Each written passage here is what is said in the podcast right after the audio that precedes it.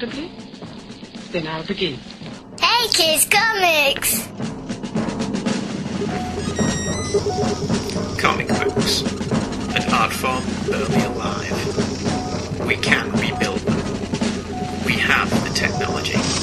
With digital downloads and bookstore penetration, which sounds a bit rude, we can make them better than they were before. Better,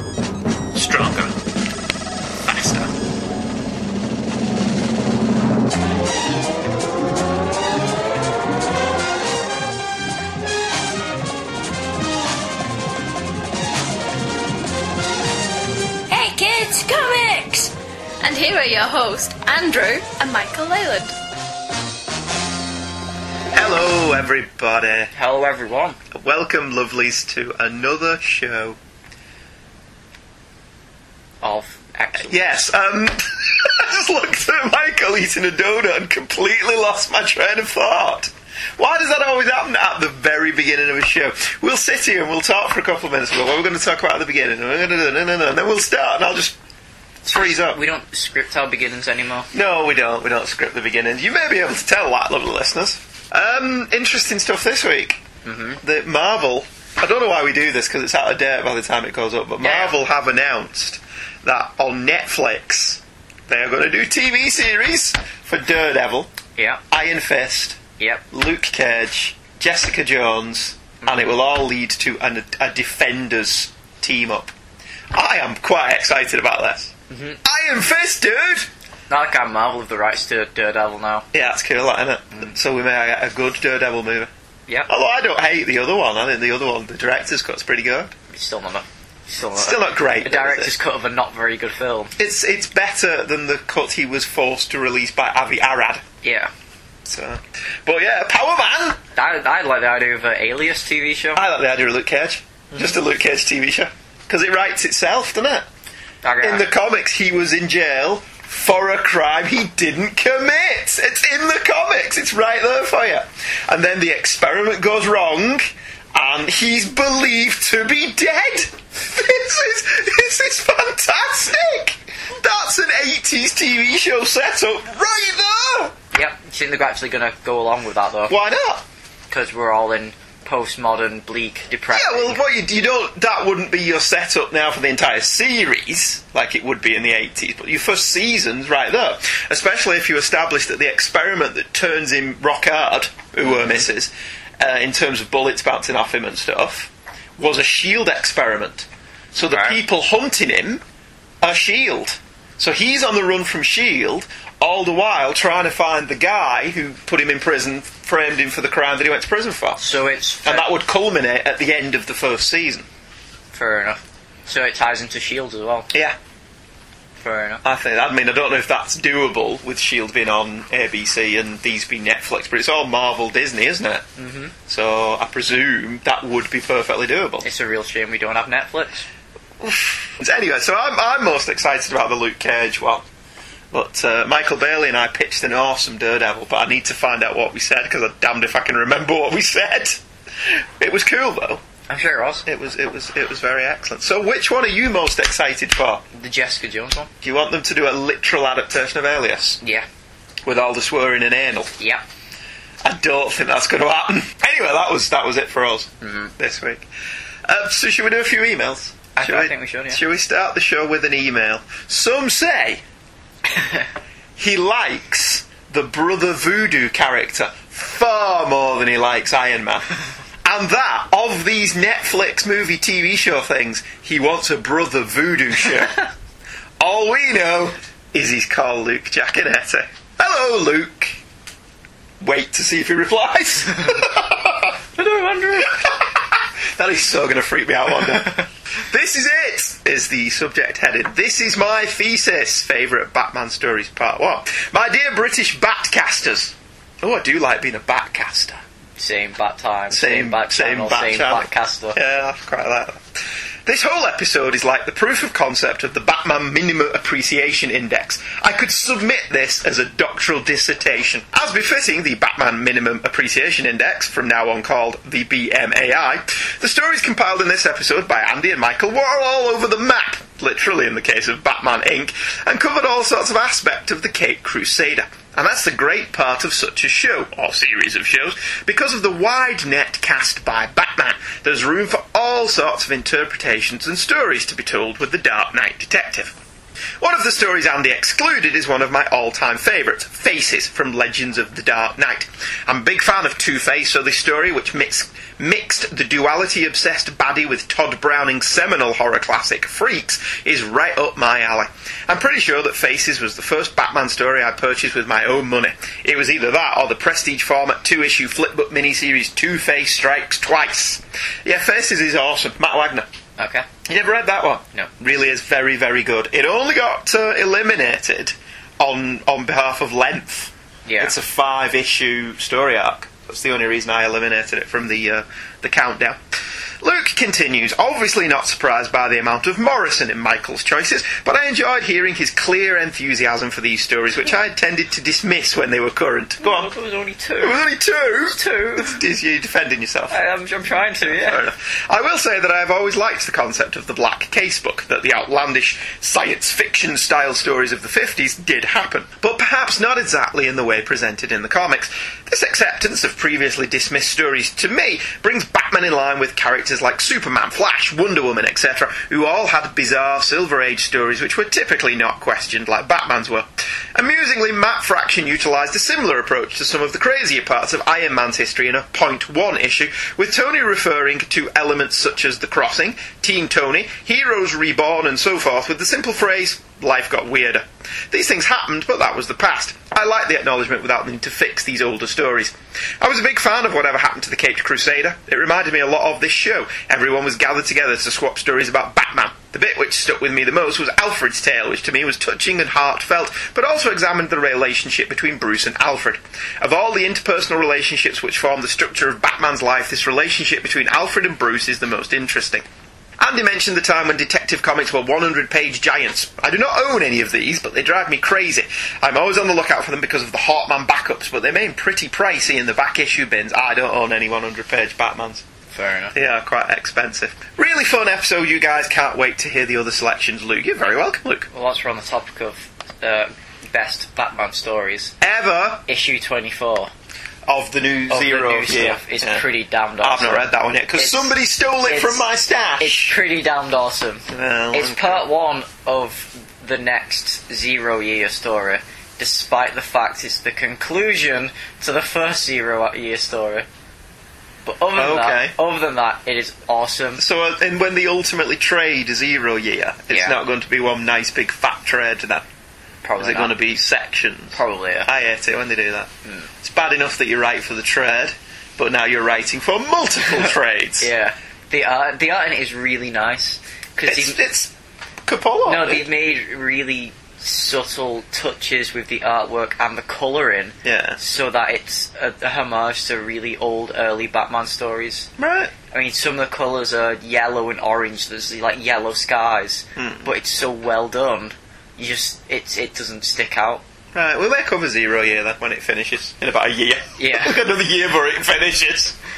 Um, all right, okay. Uh, for another email, yeah, we'll squeeze another email. Uh, this email is from David Main. Hello, David.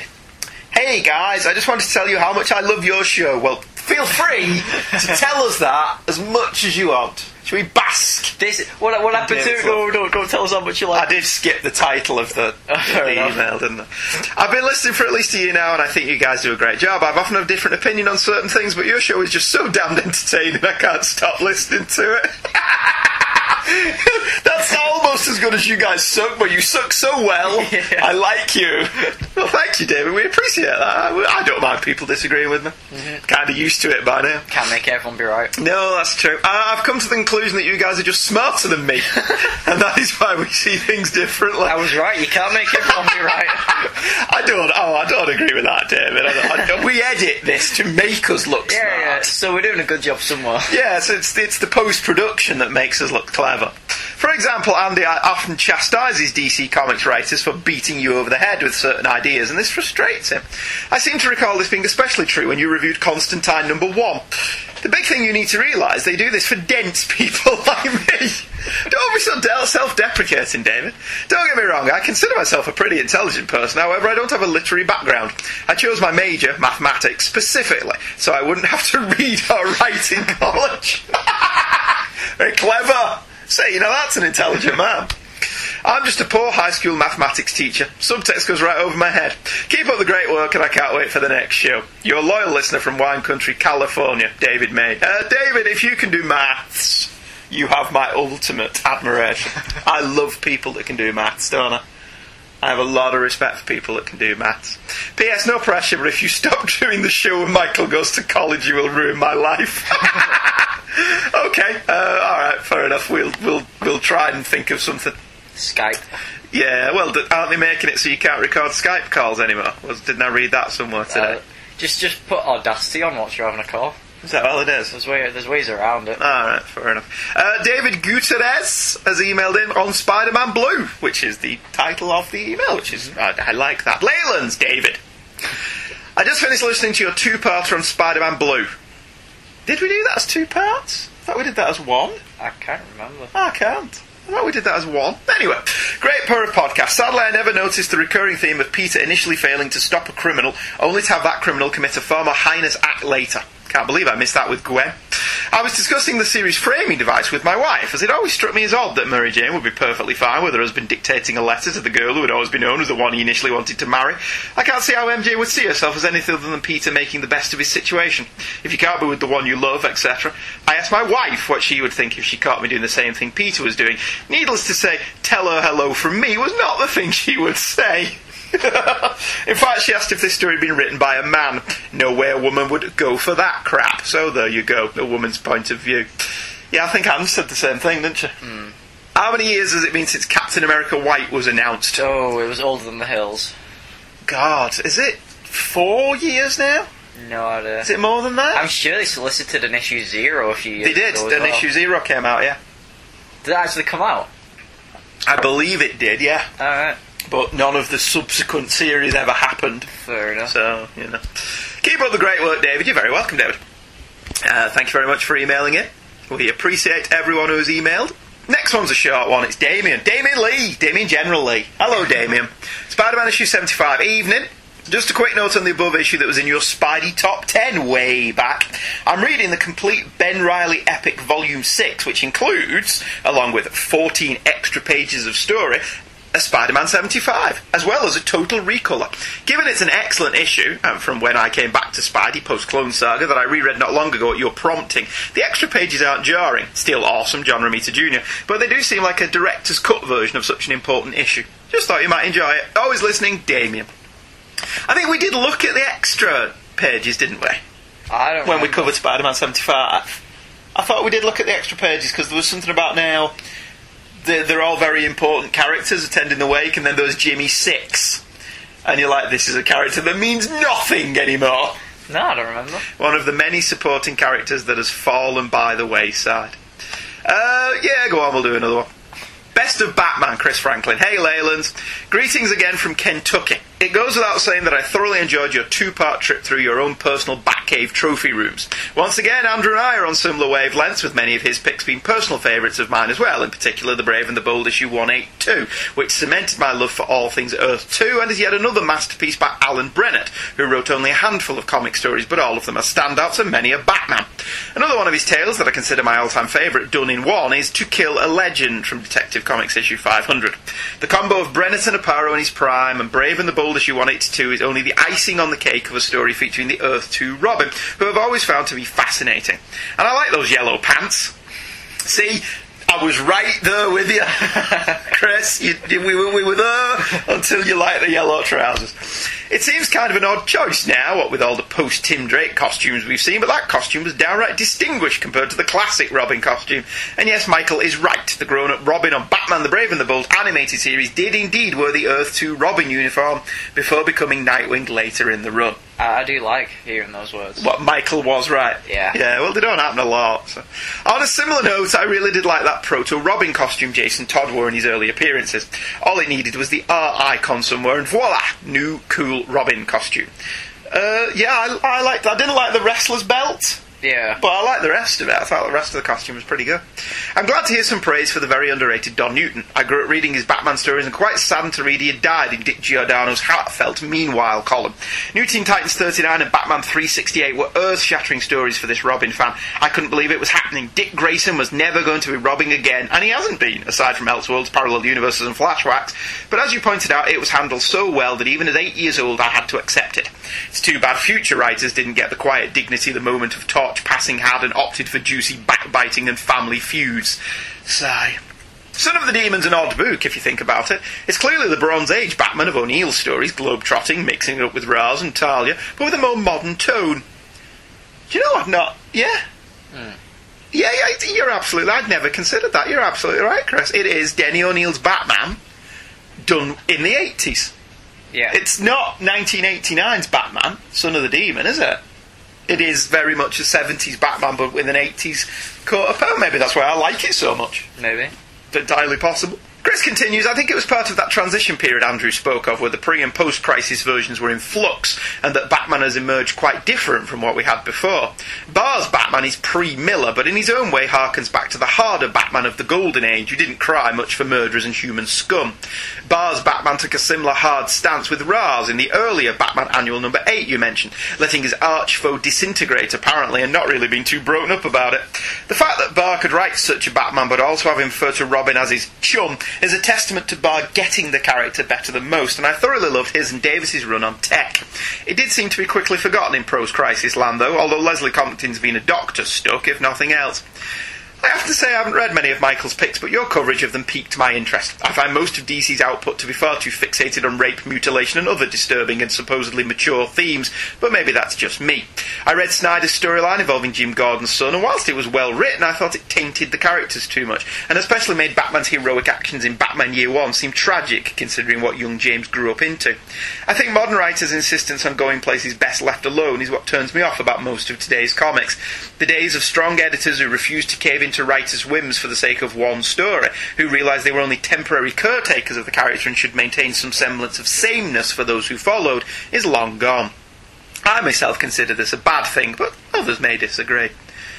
I, think it just depends on the story. I mean, there's been that recent thing out there where Tony Stark's going to find out he's adopted, and Okay. there doesn't seem to have been a huge kick up or fuss about it. Yeah.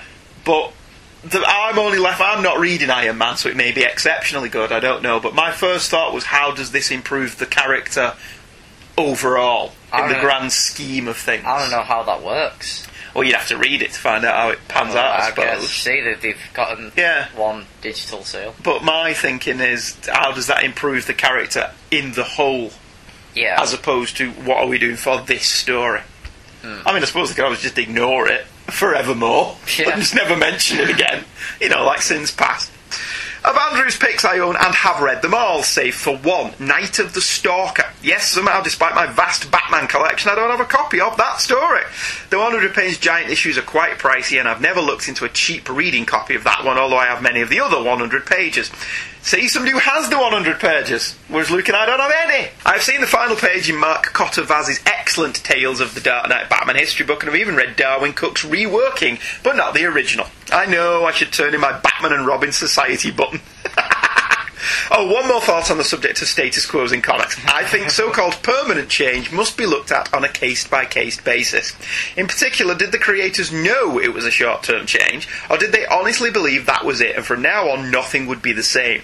Both Barry Allen and Hal Jordan were meant to be permanently replaced, no doubt about it. I would say those were definite status quo changes, even though Dan, Didi- Dan DiDio did them two seconds after he walked in the door at DC. I would also consider Clark Kent's job at WGBS to be the same kind of change. Jean Paul Valley was not. Reign of the Superman, Electric Superman, Superman Red and Blue were not. The creators knew the real normal Superman would return. Thanks again for an engaging set of episodes and look forward to your 150th extravaganza. P.S. On the subject of Batman, I forgot to mention that I was a guest on one of the Fire and Waters Power Records podcast with Rob Kelly, author of the excellent Hey Kids Comics books. Go and buy it. We examined two of the DC Power records, one being Robin Meets Man Bat. I thought it appropriate to bring up given the Bat festivities. It was great fun talking about this childhood favourite with the always entertaining Rob, and we also discussed The Man from Krypton featuring, uh, well, you know. Here's the episode if you care to sample it, and he sent us a link, so I will be listening to that. Okie dokie. Oh, that'll do nicely for tonight, I think, for we have a lot to get through and a special guest appearance. Do it. Yes, From. Stephen Lacey. Alright. Okay, we'll take a break and be right back. I prowl the rooftops and alleyways at night, searching for justice. Blind justice. A guardian devil. No, no, no, that's not actually true. I'm not Daredevil, blind attorney by day and fearless crime fighter by night. No, I am J. David Weter, a podcaster. But you can call me Dave. I do read about Daredevil and his adventures, and I podcast about it on my show, Dave's Daredevil Podcast. You see, it's it's my Daredevil. You get it. You get it.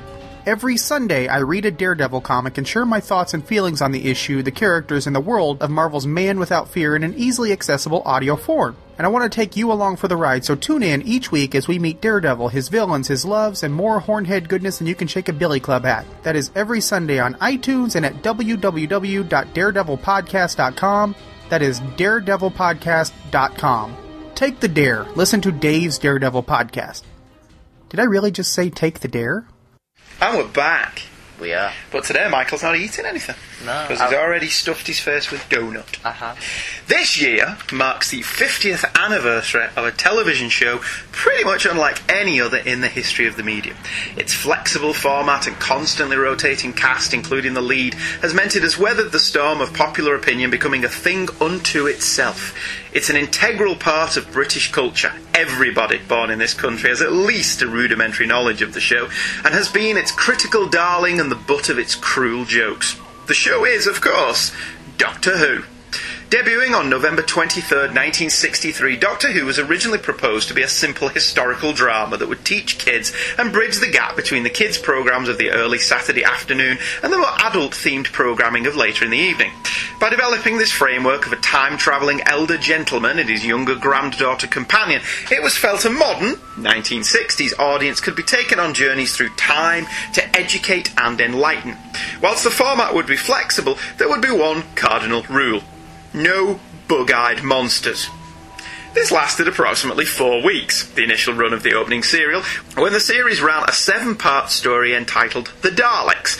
Initially produced only because the series had no other scripts, the Daleks became iconic and one of the most recognised aspects of the show. The producers report that they knew they had a hit when they witnessed children in playgrounds during the course of the serial running around screaming, Exterminate! at all their friends. See, you, it wasn't on while you were in primary school, was it? So you Yes. were afraid. Well, did you play Exterminate? I, I, I Exterminate! Because we did. Yeah. I was a kid. well, I, I was in my um, second to last year of primary school when it started again. When it came back. Yeah. The series was a huge success with both children and adults, and during its opening run, the Doctor, played initially by actor William Hartnell, would initiate the template for the series going forth. There would be journeys backwards in time to provide some historical context, interspersed with more science fictional elements purely designed to entertain. The writers also added the wrinkle that the show's cast would not be set in stone, and companions to the Doctor would come and go. However, when Hartnell's increasing illness, irascibility, and inability to remember lines slowly started to become more noticeable, the producers made a decision that would change the course of the show forever, as well as making television history. Due to the success of the series, it was decided that cancellation was not an option, nor was it thought simply swapping out the actor and making no mention of it would fly. Instead, the producers postulated that the Doctor's alien physiognomy would enable him to physically change when near death. Thus, it was decided. Following a fourth year of adventures and 134 episodes, the Doctor would collapse and his body would change, allowing a new actor, Patrick Troughton, probably best known now for his role in the original Omen, to take over. Troughton arguably had it more difficult than Hartnell, selling the idea that this was the same man in a different body, but his successful interpretation, still a favourite of many, including subsequent actors to play the role, assured the programme's continued success and longevity. When, after three years and a further 119 episodes, Troughton decided to move on, the ending was yet again the beginning, and Jon Pertwee stepped into the role. And so, through numerous different incarnations, the Doctor has continued to wander through space and time, all the while following the adventures of the little apes that he has a special fondness for, aka the human race. His Type 40 space capsule has a faulty chameleon circuit and is trapped in the form of an obsolete 1950s UK police box. He'd rather talk his way out of a problem and has a deep mistrust of pompous authority figures. He is contradictory and mercurial, intelligent and childlike, with a fondness for pretty young women, and it's possible he doesn't know when to shut up, but he also has hearts of gold and an innate sense of right and wrong. He's over 900 years old from the planet Gallifrey in the constellation of Kasterborous. He can't break the time stream, but he can bend it occasionally. He is ever striving to put an end to injustice and evil wherever he finds it, whether that be Hackney in London or on Metebelis 3, and his sense of adventure is never ending. He is the Doctor. He may just save us all. Needless to say, like Star Wars, Star Trek, and anything else with a fan base of more than 10, the Doctor has appeared in comics almost from the beginning. And yet, despite being a fan of the show and a huge comics fan, I very rarely read Doctor Who comics and have never dipped my toes into the expanded universe material. Oh, sure, at school I read a metric ton of the Target novels that adapted episodes, but that's largely because every single school in the land in the 1980s had about a thousand of them in the library, and they had such great pulpy covers by Chris Achilleos. But the comics? Nada. Luckily, I know a man who has.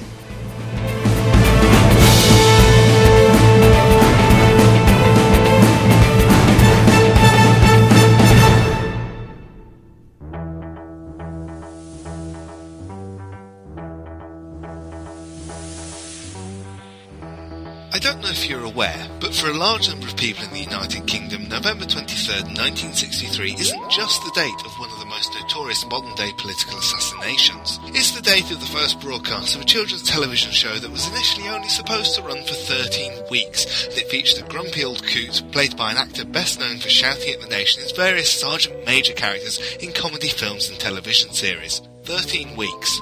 I think the plan went a little wrong. Doctor Who was a hit, but not quite an overnight one. It took the arrival of the Daleks, still one of the most iconic and unique alien races ever seen on screen, for the show to break out of the Saturday tea time schedules and into the nation's collective consciousness. But once it was there, it never really left. With the arrival of the Daleks came Dalek mania and the desire to merchandise almost every aspect of Daleks, and by extension Doctor Who itself.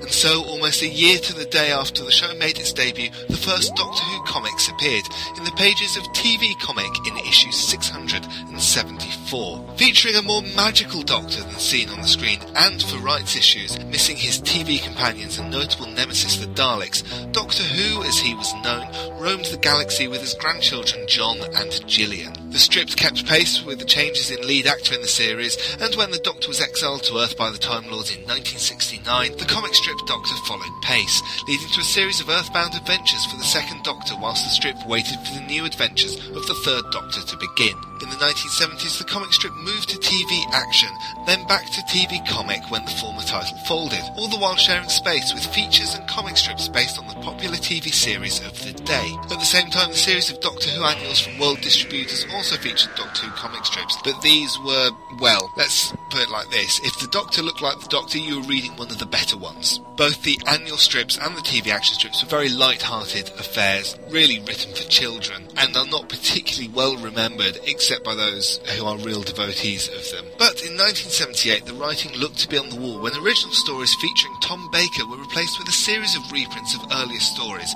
redrawn to feature the Fourth Doctor. It would be up to Stan Lee and legendary British comics figure Dez Skinn to lay the groundwork for a brand new era of Doctor Who comics. In 1979, the first issue of a new weekly comic from Marvel UK launched, Doctor Who Weekly. The majority of the magazine was comprised of comic strips, with an adaptation of The War of the Worlds and the Dalek feature strip, both introduced by the Fourth Doctor, filling out the issue. But the very first issue opened with one of the most famous Doctor Who comics ever, written by two of 2000 AD's most notable writers and illustrated by one of the most famous modern comics artists. Thank you very much, Mr. Stephen Lacey. He will be returning later in the show. Is he hiding in his long box? Yes, and he's, he's just going to pop up when we want him to. like, like the Cookie Monster. Yeah, Not the um, Cookie Monster. Um, Oscar. Oscar the Grouch Yeah. with his dustbin. Uh, I don't remember ever not being a Doctor Who.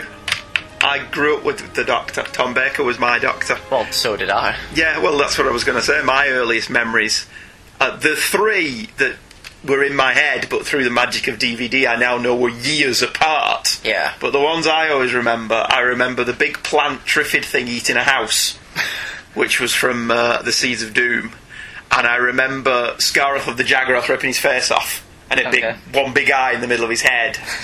I remember that, and I remember. I see. I remember Genesis of the Daleks, but I can't remember Genesis of the Daleks from when it was first on Yeah. because I was only two when Tom Baker took over. Right. But I remember it being an edited movie. I remember it being a feature length episode, Genesis of the Daleks. Hmm. So I can only assume at some point it got repeated as a, a cut together film Yeah. on BBC or BBC Two or something. I don't remember seeing it as six episodes, but I remember Davros because Davros is cool. Hmm. I always liked Davros. When did you start watching Doctor Who? I, I have no memory. I have no memory of any bits from episodes. I just know that I've always watched it Since it came of you. and then it came back, and I watched it at Nan and Grandad's on my own in, on the TV in the bedroom. Were you not here for Rose? Nope. Were you not? Nope. Right. The I thought we fa- all watched it together. No, I watched it at Nan and Grandad's Right. on my own. I didn't remember you being here. The bit where they messed up. And you ate and- Graham Norton. Yeah, the, with the mess when we played Graham Norton, that terrified me more than the bloody Autons. Well, Graham Norton is scary. Graham, uh, Graham Norton shouted at me, and I can't see him, but I know he's there. Yeah, well, Graham Norton's quite terrifying at the best of times. So is is Chris Eccleston your doctor? Yes. Is And he he, he, is the best one. Do you There's, think? there's no case for an argument there. Is there not? No, no. So all the earlier ones and later ones, Chris Eccleston is the doctor. Yes. That's fair enough. I don't sense. I think Chris Eccleston was an excellent doctor. He stayed on just long enough. What one year? Yeah. he did one year. He brought the show back and then he buggered off. Yeah, yeah. Because let's face it, David David Tennant got boring after that. I don't think David Tennant got boring, but by the time he left at the end of his last episode, I was ready that he was going. He- he- because it got- seemed like the ending was like it was worse than Lord of the Rings, wasn't it? But you just got so bored of watching the camera close up to his face as he looked slightly off it, scared and confused as the rain poured down behind him. Alright, fair enough. Well, see, my favourite memory of Doctor Who from it coming back is your brother. Who, who cried when Yeah, he, Eccleston he left. because Adam watched the show every week with us. He watched it throughout the Christopher Eccleston run, and he did. It's fair to say he was he loved Christopher Eccleston and Billie Piper, didn't he? He was very fond of them. Mm-hmm. And then when that series ended with Eccleston regenerating, he was not impressed. He, he stopped watching after a while. Because, well, yeah, but he's, he's been watching the Matt Smith ones with me recently because Yeah. I've been watching them all again. But he wasn't impressed by that because he didn't know anything about it. He Yeah. didn't know anything about regeneration. He didn't know, any, and then at the end of his, his this run, Chris Eccleston becomes somebody else, Yeah. and your brother was what? Hmm. What? What? And he, he wouldn't like it. And we sat down to watch the Christmas special. Um, And he- wouldn't get into And it. no, he was sat there and his arms were folded, and he was very well. Come on, then, impress me. And halfway through, he disappeared, and we thought, oh, right, well, Tennant's not impressing him then, and he came back with his sonic screwdriver. And it was one of them things where you go, he ah, he's grown to like David. You didn't Tennant." have a sonic screwdriver then, He did. That had bought it him that day. did you? Yeah, it was Right. that was his Christmas present that day. His, his Right. sonic screwdriver, and he came back and he did watch all the David Tennant ones. I mean, So- he's kind of floated away a bit Yeah. since he became interested in his computer. Hmm. But he has been watching the Matt Smith ones with me. The Matt Smith ones are good. The, the newer ones, the later ones, are really good. Well, I've said before, I think he's better than the show at the minute. I, I- I don't think the show's bad. Um, and I've been doing that thing that I did when Tennant left. I watched them all just before he left. Yeah. And I've been doing the same with Matt Smith. My plan is to watch them all before we get to Christmas Day. Hmm. And I kind of watched all the Matt Smith ones again. And they're better than I remember them. Hmm. But overall, I don't think Matt Smith has had as many good scripts as David Tennant had. the last two seasons or so have been the best. Hmm. But yeah, But the 11th hour was brilliant. which one's His that? first episode Right. is fantastic. My favourite so far is Asylum of the Daleks. Gee, I wonder why. Oh, not because Nothing to do with Clara. no, no, no, not really. Um, it- Honest. Yeah, yeah, yeah. it was the bit where um, Amy went down into the little asylum thing and she saw all the people dancing and it was really wacky and out there. And I was like, bloody hell, when did they get David Lynch on Doctor Who? Well, a couple of them. I mean, the, I just watched the one with the Doctor's wife, which was the TARDIS, Yeah, and that one's one. D- Doctor Who does Tim Burton, isn't it? yeah. With Suranne Jones doing her best Helena Bonham Carter impression. Hmm. So, so the show does change and vacillate. Which was the other Neil Gaiman one? It was a Cybermen one, wasn't it? Profile Yeah. Silver, was it oh, called? the one on the abandoned Yeah. um, theme park. And isn't he planet. doing another one, not for next year, but for the year after? Yeah, He is doing one for the next one, the next run. for Peter Capaldi. Yeah? Anyway, so thank you for Stephen. He will be back. Speaking of comics, Yeah, yeah. remember we're a comics podcast, but we are celebrating 50 years of the Doctor. Doctor Who Weekly's first comic storyline, running through the first eight issues and totaling 34 pages, first materialised in UK newsagents and subsequently into the waiting hands of happy school children on October 17, 1979. It was called The Iron Legion and is one of the most reprinted of the Doctor's comic book stories. At that time in the show, the Doctor was up to his fourth incarnation, or regeneration, as the show had come to call it, as the mythology grew, and was embodied by actor and national treasure Tom Baker, who, if he isn't a Sir, should be. Tom Baker has the added distinction of not only being the longest running Doctor, clocking up 172 episodes over his seven season run, but also the one best known in America to that point. Baker's shadow over the Doctor is huge. His appearance, long multicoloured scarf, fedora, long brown curly hair, and wide, mad blue eyes, came to define the Doctor, even years after he had left the series. And even today, the confectionery snack jelly babies are still largely associated with Doctor Who because of Baker's predilection for carrying a bag around with him. Baker's adventures were picked up by US station PBS in the 70s, and he was the version introduced to that country, even though the Doctor was successful in many other countries around the world from the beginning. It was even Baker's version of the character that was given the ultimate US pop culture stamp of approval, an appearance on The Simpsons some 18 years after he had last played the part on UK television. Wasn't he also pretty back guano? Oh, Tom Baker's mad as a bag of spanners, yeah. And I don't think he- that's even allegedly. Yeah. I think he's genuinely mad as a hatter. Did he He's- say he used to throw scripts around? so Yes, this is dreadful! I love Tom Baker. Tom Baker's just a, a wonderfully bat guano crazy man.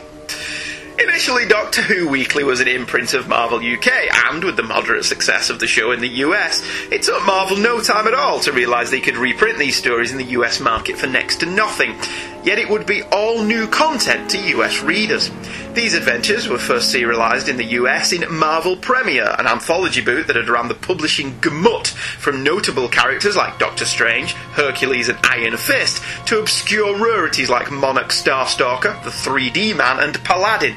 There was even an issue devoted to Alice Cooper. Issue 57 was the first American comic book appearance, the cover reliably informs us, of Doctor Who, and what a fantastic cover it is. Adapted from a rather famous publicity still of the Doctor in Paris, Walt Simonson nevertheless manages to create an eye catching cover of the Doctor, scarf flowing wildly in front of the TARDIS, the Doctor's time travelling machine. Oddly, the TARDIS has a red light on top of it, like the one Hutch used to stick on the top of Starsky's Ford Torino, rather than the traditional blue one. It was cover dated December 1980, just as Baker's final season was airing in the UK. I found this in a 50p bin a while ago, but as yet I've been unable to find any others. Can you imagine if if he was like Starsky and Hutch? What if he slid across the roof of the TARDIS? Yeah. In an effort to it, get it was a two doctors crossover. doctor and Doctor. Driving the red blue TARDIS around the town. It doesn't really work, does it? I, I guess. 70s icons, though. Tom Baker, Paul Michael Glaser. Iron Legion was written by Pat Mills and John Wagner with art by Dave Gibbons. Andy Yanchus coloured. Landing on Earth after an adventure on Zaga 6, the Doctor visits a small corner shop to restock on jelly babies. Alas, the Doctor's hunger must go unsated when a robotic centurion kills the shopkeeper, and the Doctor realises he is witness to dimensional invaders from a time where Rome never fell, but instead evolved into a robotic race of world conquerors. The Doctor is swept up through the dimension duct to their own dimension, but when the Doctor refuses to reveal the secrets of the TARDIS to General Ironicus, he is tossed into the arena to fight for his life. The Doctor, however, realises that the beast he is to fight, despite being horrific in appearance, has a highly developed sense of humour and manages to win the beast over, to the dissatisfaction of the crowd and the ire of Ironicus. Fed up of being mocked by the Doctor, Ironicus makes him a slave in the Ur Galley, but whilst aboard the vessel which carries the royal family, the Doctor discovers the horrific secret of the Galactic Roman Empire after witnessing Caesar and his mother. The Doctor and his newest companion, a half bionic former gladiator named Morris, make their way through the ship where they witness Ironicus worshipping their gods. In actuality, the Malevilus, the most terrible of all races, the gods of the Galactic Roman Empire. And with a name like Malevilus, a cross between evil and malevolent, Yeah. are you shocked that they were evil? Are you really a little bit shocked? I, I, it was it was a plot twist didn't see coming. Was it really? It was. Okay, fair enough. The very brief return of. Continuity and nitpicks. do love it when we do this. For the more continuity minded of listeners familiar with the Doctor Who concept, the Doctor not having a companion in this tale may seem strange, and indeed it is.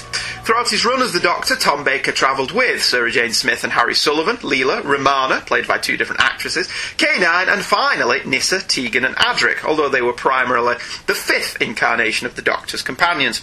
Baker, however, was always lobbying for the Doctor to travel alone, feeling the companion was oft times a hindrance, and he got his wish in one story. Following Sarah Jane's departure in the Hand of Fear serial, the Doctor travelled to his own planet alone for the Deadly Assassin, so named because an assassin that isn't deadly is presumably not also very good. After this, the Face of Evil introduced Leela. It's possible that this story takes place in between those two serials. Alternatively, after leaving Leela in the Armageddon Factor, the Doctor is without a companion until Romana shows up in the Ribos operation. As this was a season break, it's possible the Doctor had a few adventures here as well, although he would have had K9 with him if that were the case. This comic has an excellent splash page of the Galactic Roman Centurions brutally attacking the citizens of the UK, because this is Doctor Who and everybody attacks the UK. Normally London, often Cardiff. There is a very 2000 AD vibe off this splash, and it did look a lot better in black and white, but I've no desire to see Andy Yanchus out of work.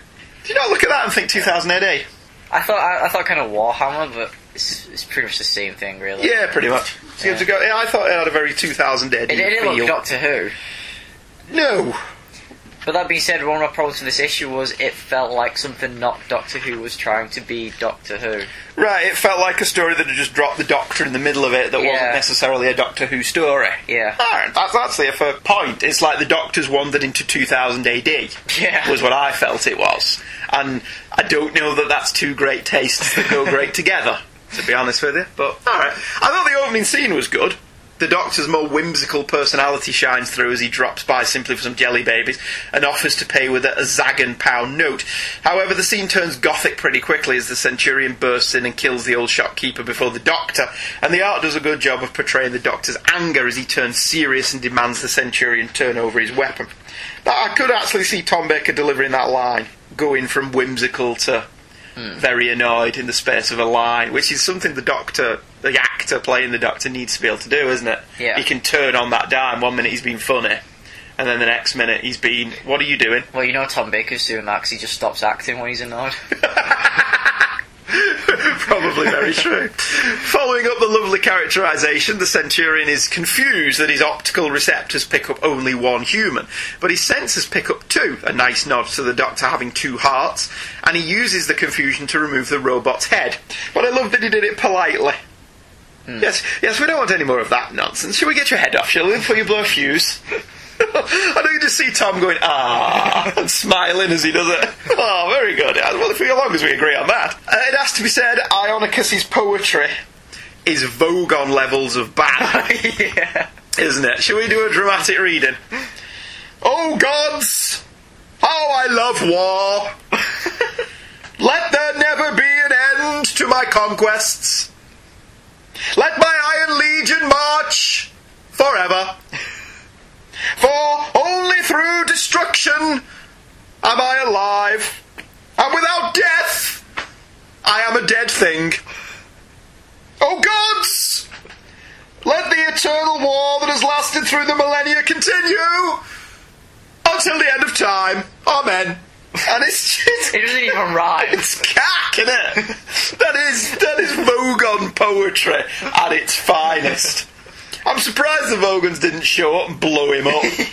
It needs Dave Gorman's poetry in the background. yeah, it needs Dave Gorman's classical music thing in the back, doesn't it? Tone poem.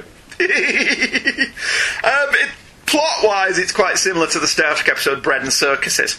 The new Roman Empire uses television for the gladiatorial combat and ratings at all. So I got that vibe off it as well. Although this, well, no, it won't predate it, will it? Star Trek was 1968, so this was a good ten years later. Shut up, Andrew. um, I did like when they throw the Doctor into the gladiatorial arena. I did love how he survived. He basically tells the Ecto Beast a joke Yeah. instead of fighting him. I actually found that really, really hysterical. Oh well, ah, he has a very highly developed sense of humour. You see, I just told him a joke. I, I like its face. If you look on that panel there, it's got little tiny eyes. Yeah, it's got little tiny eyes inside that big red splodge thing. Yeah. Yes. Yeah, that, that, that, that was very doctorish. Like the barges of old, the airships are propelled by slaves turning the propellers. This seems a bit stupid Okay. to me. Uh, at least on sea, if the slaves revolted and refused to pedal or Yeah. oar, what's it called? When you're oaring. Rowing. Rowing, thank you very much. Glad I've got you. Stop rowing. At least the boat wouldn't sink. Yeah. It would just float. Whereas if you're in an airship and all the state slaves suddenly go, screw this, and stop pedalling, doesn't the airship just plummet to the floor? Yeah. I mean, there may be engines there somewhere, but that kind of defeats the point of having a galley full of slaves who are making the ship fly, doesn't it? So, whilst I thought it was a pretty cool visual, Maybe there's some kind of deterrence on board. uh, possibly, I did think it was a, a bit silly that. I, I just like how uh, the, that Morris guy is just a crazy Hank Henshaw. yes, he is. Crazy cyborg Superman. I did like that uh, they sneaked in a What's Up Doc gag. Yeah. I thought that was quite. I, I found it funny how the, the the woman who's actually an alien looks Yeah. a lot like what if Venom took over Ultron. The Doctor sees what she really looks like. Oh yeah, yes. It looks no to me. It looks more like what if Venom took over the Green Goblin Yeah. rather than Ultron. But I see what you're saying. It, does- she does look um, like a cross between certain Spider-Man type villains. But how did the Doctor see what she really looks like? Because he's the Doctor, and he's amazing. Just because he's from Krypton. Yeah, he's from Gallifrey. That'll work. I did think the comedy robot was a bit of a misstep.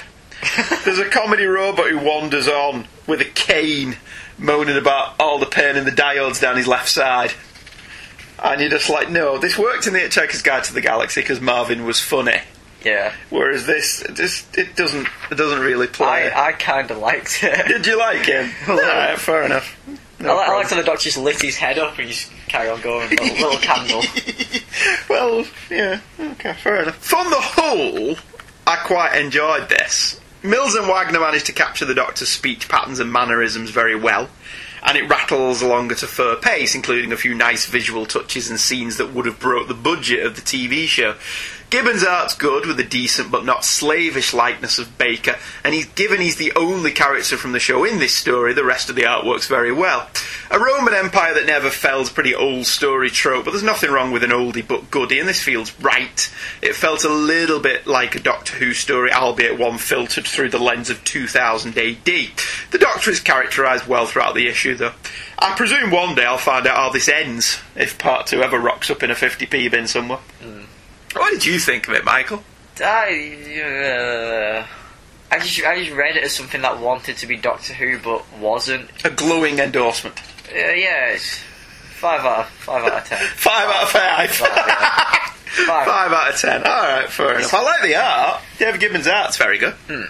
But yeah, it was Dave Gibbons' art that didn't suit Doctor Who. I think Right, the reason why it looks like a 2000 AD comic was it's a 2000 AD artist. right. Okay, fair enough all right, I'll go with that because it does feel like the Doctor has wandered into a 2000 E story in error. Yeah. Would you like a jelly baby? Eat the fist of justice. My, I love your policemen. They're so violent. He's not acting anymore. Go on, give him a good beating. um, He's kicked that bloody pig, that boy okay, fair enough. Uh, Full Tom, Tom Baker references there. yes, yes, very good. Was that a Little Britain reference? No, it was a reference to the boy you kicked pigs. Oh, right. I, I thought, are we not doing Blackadder as well while we're at it? Because he's magnificent in Blackadder. Uh, this issue has some excellent back matter and some pretty cool adverts. There's a poster by Dave Cockrum and Frank Giacoia of the then current actors to play the Doctor, but rather nicely includes Peter Cushing, who portrayed the character in two out of continuity movies in the 60s. This is followed by a two page text piece by Mary Jo Duffy that pretty much brings readers unfamiliar with the show up to date in an entertaining and jaunty manner. The back couple of pages are more pin ups, again by Cockrum, but with a variety of inkers of K9, the Doctor's robot dog sidekick, introduced in the wake of the success of Star Wars, the Daleks and their creator Davros, and finally a mini montage of the Doctor's most fearsome foes, including the Master, a Sontaran, a Cyberman, and a Silurian. I don't recall Tom Baker ever meeting a Silurian, so that seems a bit strange. I did like that there was a Cybermat! Look, there's a little Cybermat! Excellent, I, I like that. I like the creepy master. Well, that's Roger Delgado. The Emperor, essentially. Is it? Oh, right, the one from the Deadly Assassin. Yeah. Where he's, he's at the end of his regeneration cycle, so he's all gnarled and, and creepy. Right, yeah, okay, fair enough. Ads are plentiful and largely centre around Saturday morning TV. NBC have the Dynomutt Godzilla Hour. They're two things that you wouldn't expect to go together. Space Ghost, the Flintstones comedy show, and the Jetsons, and so forth. We got Dynamite and Godzilla. I don't remember if we got the rest of them. And Godzuki. And Godzuki. ABC had the truly awful Happy Days spin off cartoon Fonzie and the Happy Days Gang, in which Fonz, Richie Cunningham, and Potsy from the popular 50s set Laughathon that was Happy Days team up with a time travelling girl named Cupcake and a talking dog that would put its thumbs up and say, Hey. A dog with thumbs was the least of that show's problems. Plastic Man got a cartoon show, which we did get over here. It's a bouncing baby boy after he has after he gives birth to the baby. He gives birth to. Well, I don't, I don't know how they did that on a cartoon. I don't remember, to be honest with you. Um, there was also a cartoon called Thundarr the Barbarian. Hopefully, his barbarian ways were not diluted too much by the time slot, and young American children were treated to a feast of raping and pillaging. that would be cool. It, it was. Something tells me he's a little bit like Conan. A little bit like Conan, I- I- only very, very sanitised, Yeah. I would imagine. Um, I would also imagine this was the perfect counterpart, the story of Thundarr the Barbarian, to Richie Rich. I'd imagine that's a double bill that plays very well together. Doctor Doom orders you to subscribe to Marvel Comics, and let's be honest, who would argue with it? And Spider Man and the Hulk had handheld games, and it's up to Iron Man to thwart a robbery using only hostess fruit pies. It's not just like an episode of MacGyver. in which he uses hostess fruit pies to get out of whatever problem he's in this week. Fair enough. Yeah, I don't mind that. MacGyver endorsed desserts. They will get you out of all kinds of problems. Anyway, we're going to take a little minute while Stephen pops back on. Hi, Stephen, come and have a seat, and tells you all about the second chapter in the Doctor Who comics trilogy. The Doctor Who magazine of today is almost a completely different entity to the one that launched in 1979. Re-energised by the relaunch of the TV series in 2005, the magazine is one part detailed archive, one part breaking news, and indeed it's a testament to the quality of the magazine that the BBC regularly holds its Doctor Who related news until Doctor Who magazine has gone to print, and one part loving fanzine, although a very professional one. But the one constant from issue 1 through to the latest issue on the stands is the comic strip. Throughout the 1980s, the lack of likeness rights for any TV characters that weren't the Doctor became a blessing in disguise, forcing the writers to produce stories that went far beyond the abilities of the TV series. Whether it was the Fifth Doctor's adventures in Stockbridge or the Sixth Doctor's voyage into the imagination, the strip often hit an unexpected level of quality. You could see pre-2000 AD Alan Moore writing an early history of the Time Lords in 1981, or pre-DC Grant Morrison tying together the planets Marinus, Mondas, and the companion Jamie McCrimmon in 1986. Probably the most notable companion from this era was Frobisher, a shape-changing Whifferdill who chose to adopt the form of a five-foot-tall penguin. Definitely a conceit you could only do in comics. In the late 1980s, an experiment in crossing over with the rest of the Marvel UK line saw the Doctor become responsible for shrinking the bounty hunter Death's Head down to a normal human size. In 1989, Sylvester McCoy and Sophie Aldred walked off our screens looking for danger, injustice, and cups of tea that are going cold. But Doctor Who magazine continued chronicling the adventures of the Seventh Doctor, now joined by his on-screen companion. As the 1990s dawned and Virgin Publishing started producing a new adventures line of novels, Doctor Who magazine did all it could to tie into the continuity of the books,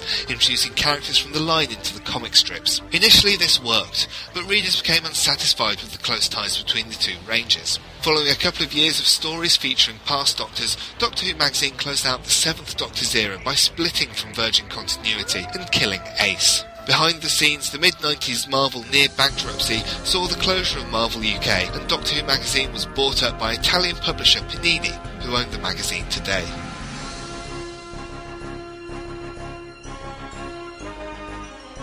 1996 saw the temporary return of the Doctor to the television with the Paul McGann television movie. In the comics, the Doctor regenerated, but when the movie failed to turn into an ongoing series, the comic strip took the opportunity to tell the kind of stories that it hadn't been able to do when it was beholden to the ongoing television series or a range of novels. The Eighth Doctor comic strips are for me an absolute high point of the series, making the most of nine years of independence to tell broad sweeping stories and introduce ongoing story arcs. Izzy Sinclair was one of the best companions ever for the Doctor. Her moment of coming out towards the end of her tenure in the TARDIS was a particularly wonderful and unhyped moment that fit the character to a T. By the time 2005 and the return of the series rolled around, showrunner Russell T Davies had become a huge fan. He even offered Doctor Who magazine the chance to show the McGann Eccleston regeneration, a scene which made it to the pencil stage before it was abandoned. For more on this era, why not check out Shag Matthews and myself spending a couple of hours discussing the McGann wilderness years on Who True Freaks. The comic strip remained strong throughout the rest of the 2000s, although being tied once again to the TV series meant that the strip returned to more one-off stories as opposed to a continuing narrative. This also meant that some companions got particularly short shrift, as a normal Doctor Who season would only run across three issues of the monthly magazine. But just because a character barely appeared in the strip doesn't mean that they couldn't make a lasting impression. Our next choice was suggested by Stephen. Thank you, Stephen, who you just heard. He was here. He was in the room. It's nice seeing him, wasn't it? He's gone now, though. Yeah, he'll be back in a minute. He's just gone for a drink. Uh, and comes from Doctor Who magazine, one of the finest magazines of its type currently being published. Each issue is a densely packed read with articles and interviews across the full range of Doctor Who history. After the show was cancelled in 1989, although the cowardly control of the BBC at that time didn't actually have the guts to say it was cancelled, Doctor Magazine kept the flame burning through to that fateful day in 2004 when it proudly announced to the world the show was coming back. Whilst it has been criticised for perhaps not being overly analytical of whatever current season is airing, this is offset by unprecedented access to the cast and crew of the show and, since the return in 2005, a regular column by the show's current executive producer. Besides, one only has to remember those god awful puff piece Star Trek The Next Generation magazine Starlog used to publish to see how good of a magazine Doctor Who Monthly is. By this point, the show had been resurrected, arguably more popular than ever, and David Tennant was reaching the end of his tenure as the Time Lord.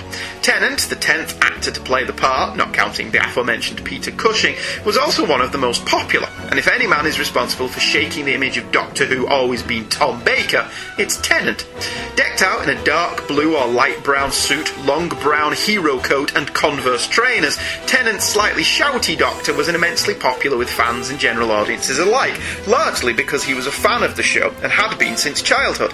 And his final episodes were hyped to the rafters when, after 47 episodes and just under five years in the role, Tennant announced he was leaving. The comic story in this issue, number 399 from the 17th of September 2008, is called The Time of My Life and was written by Jonathan Morris with art by Rob Davis. Whilst fiddling around with the TARDIS console, the Doctor comes across a holographic recording of his recent companion, Donna Noble, who he had to leave on Earth with no memory of her encounters with him. Many adventures flash through the mind of the Doctor, the courtship of the Ziglots, talking dogs taking over London, swamp that is a single living organism, vampire goth cannibals, Donna being infected by a psychic parasite, and even meeting the Beatles in Liverpool. The holographic Donna says she had the time of her life, and as the hologram disappears, she finishes off with good bye, finishes the Doctor. I thought this one was quite sad, but funny. Very funny. The son of. Continuity and nitpicks. Uh, after what happened to Donna, the Doctor travelled on his own for a while, so this could easily fit in around that time. Plus, the continuity in the Donna season means that these adventures could easily be slotted in and around. The first page of the story has a freezing cold Donna say, I thought you said Morocco, which I'm pretty sure is a gag writer Steven Moffat has recycled for companion Amy Pond in one of the more recent series. Where they come out and she said, I thought you said you were taking us to Barcelona. Yeah, that's that's just a joke they've always had, though, isn't it? Yeah, where were we? Ah, yes. Barcelona. I mean, the, the the TARDIS has always gone in the opposite direction it's told to. It's always took him where he needs to go, even if it's never took him where he wants to go. She said that to him. Okay. You're not very reliable. You never go where I want you to. No, but I always go where you need to be. Ah. It's very good. There's also a good gag at the expense of the old show's predilection for filming in quarries. Did you notice that? Where she says, Why does everyone we go look like a quarry? So the new show doesn't tend to film in quarries much anymore, does It's it? Cardiff. Yeah. Although they've got to go to Utah. So I think Matt Do, Smith. do they actually go? Yeah, Matt Smith actually got to go on location more than anyone else. David Tennant got to go to Rome, didn't he? Did they? Yeah, for the fires of Pompeii. They did actually do some filming in Rome, didn't they? I've no idea. I don't know. I know they've done some location filming since they came back. Page two. One of the things I did really dig about this little short story strip is how funny it was. Jonathan Morris manages to capture Tate's cadence and speech patterns exceptionally well. And when they are in the London ran by dogs, her line about their neighbours keeping it quiet that they had a pool was one that I thought was really funny and actually heard Catherine Tate deliver. Hmm. All this funny, wacky stuff's going on. And she's like, they've got a swimming pool. They kept that quiet. And I, I totally heard Donna deliver that. This this that page was literally Howl's moving castle though, Was it? because the dogs howl and the castle. Is it? Is that a homage? I'm no, I'm just saying the dogs are howling. Right. The dogs howl and the castle. Oh, right, I see. I thought you were saying it was a deliberate No, no. homage to Howl's Moving Castle, which I've never seen. Oh, alright, fair. I I did like the dogs though. I like the sp- I like that the dogs were dressed as Sherlock Holmes with deerstalker hats on. Sherlock Bones. Oh! I'll be here all week, folks. Don't forget to try the veal and tip your waitress. uh, the humour's incredibly apparent on the next page, where the doctor takes Donna to see the Beatles at the Cavern in Liverpool. We've been in the Cavern. Okay. We've been seeing your brother playing, the, uh, your brother, your cousin playing the Cavern. I haven't. Well, me and your mum have. I liked the, the page before it Which one? with the creepy robot lady. Oh yeah, the creepy robot lady who looks. She reminds me of somebody from New Mutants. There's a character in New Mutants. Do you know the one I mean? Bill Sienkiewicz yeah, yeah. used to draw, but I can't remember. That looks the like name. something that's out of the Invisibles. It does look a little bit invisible. I did like that she she goes to get a CD signed yeah. by John Lennon 40 years before CDs will exist. I like, I like how none of them care. And none of them bothered just signed it for her. And I do love that she told Paul McCartney to not marry Heather.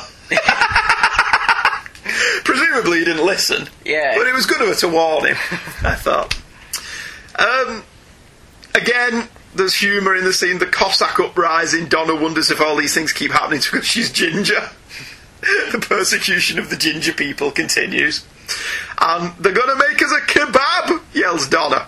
Well, your first name is Donna, replies the doctor. Come on, that was funny. Alright, I thought it was funny. Another favourite from me, I don't know if you'd have got this though. The school sequence, the Doctor and Donna are depicted as children in school and the teacher is the monster. The subtext rapidly becoming text. But there's a lovely subtle little Grange Hill gag on this page with a sausage with a fork suddenly being thrown at Donna's head. You won't get that, will you? Because Grange Hill was off the air before you were born.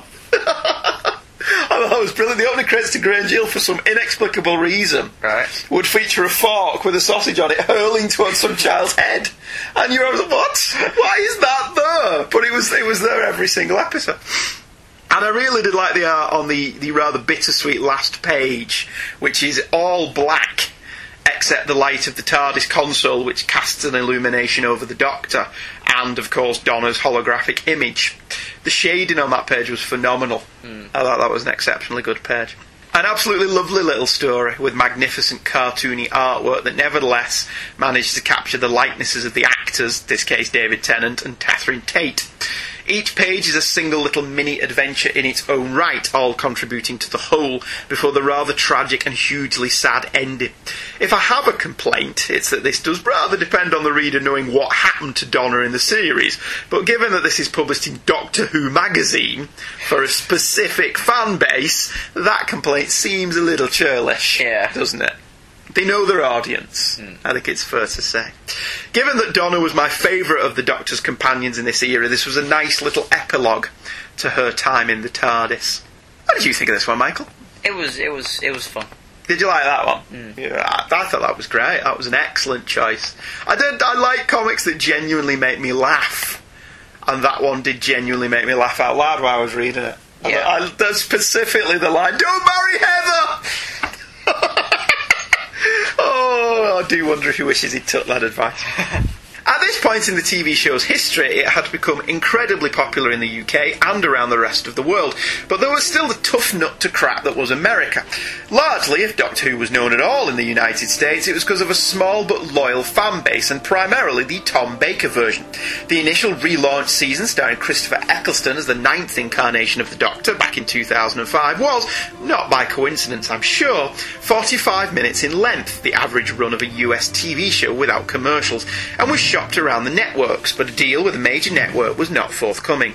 The BBC relented and sold the Eccleston and Tennant serials to the Sci Fi Channel, but what, they felt there was something missing.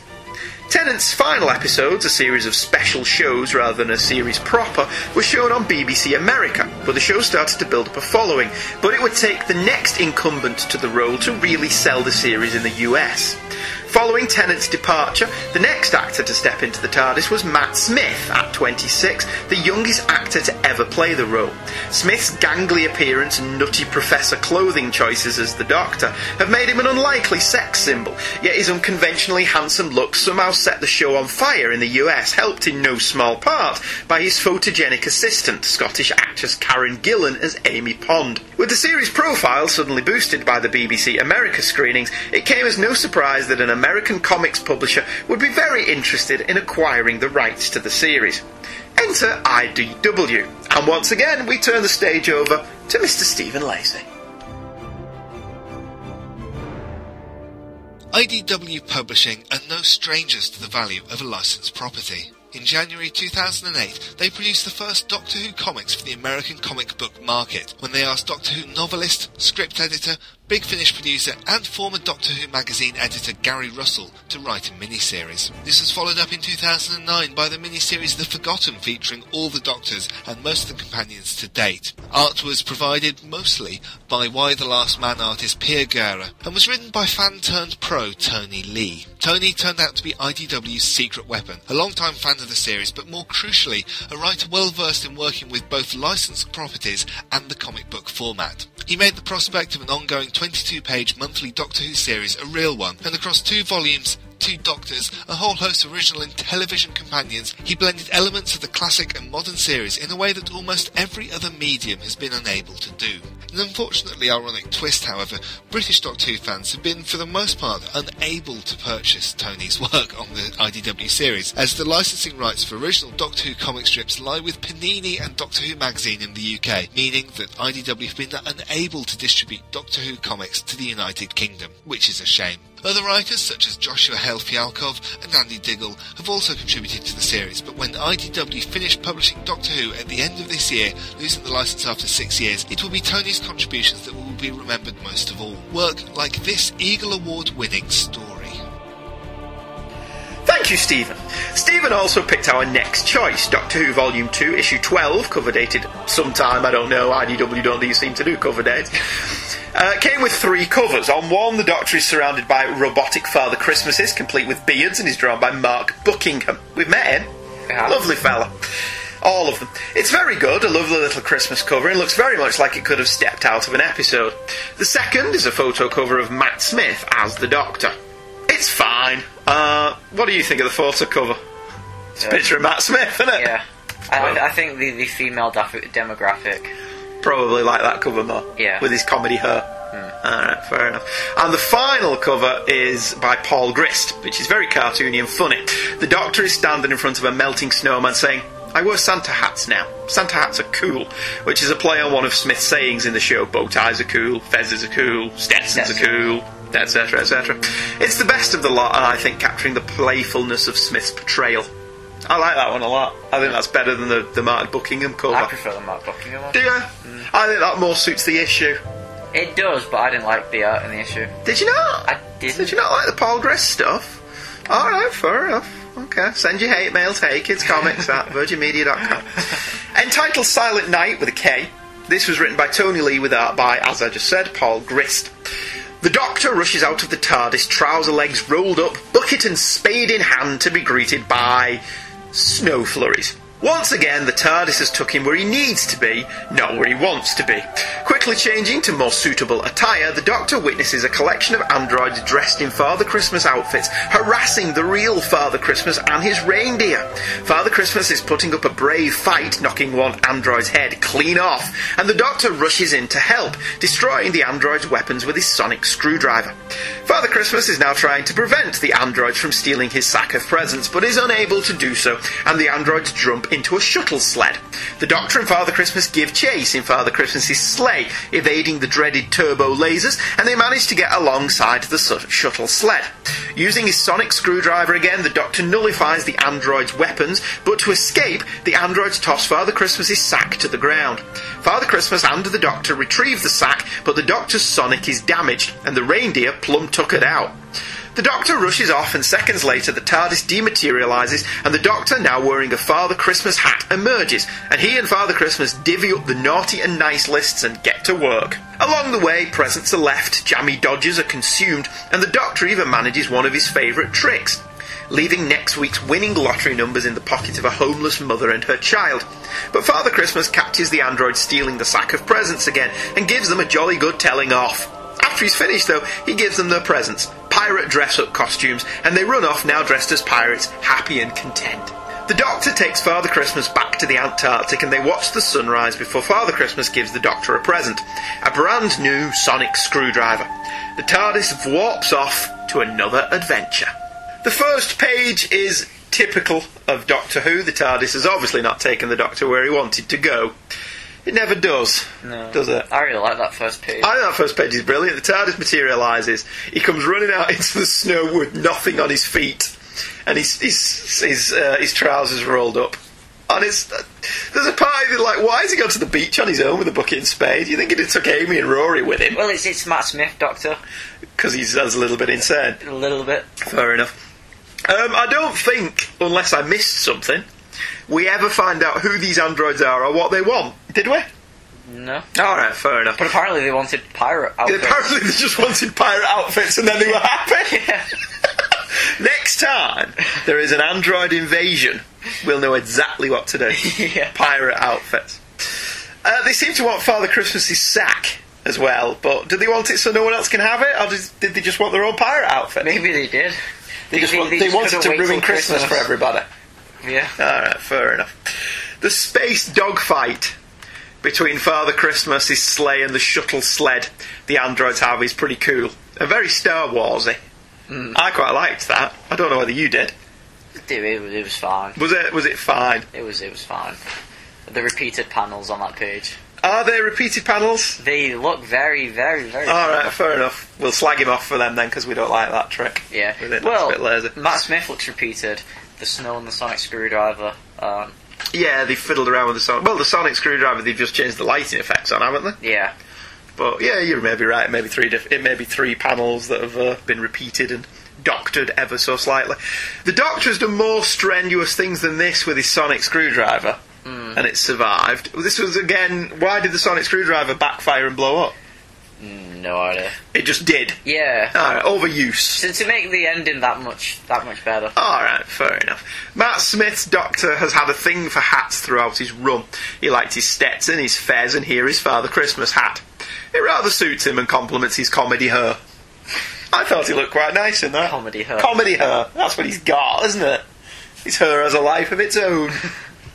the Doctor discards the naughty list. I presume that the names on the list, Jeff Thompson, Sean Lyon, Rick Marshall, and Barnaby Edwards, are in jokes, but the only one I recognise is Sean Lyon. who did used to write a couple of Doctor Who novels and worked on the Red Dwarf Mammy magazine. Maybe he got rid of it because you see the bit where his arm's covering it up. Yeah. His name's on the. And has he been naughty? Is that what you think? Maybe it has. 50th, the 50th anniversary will reference this issue. Will show up and say, Your name was on that list, Doctor.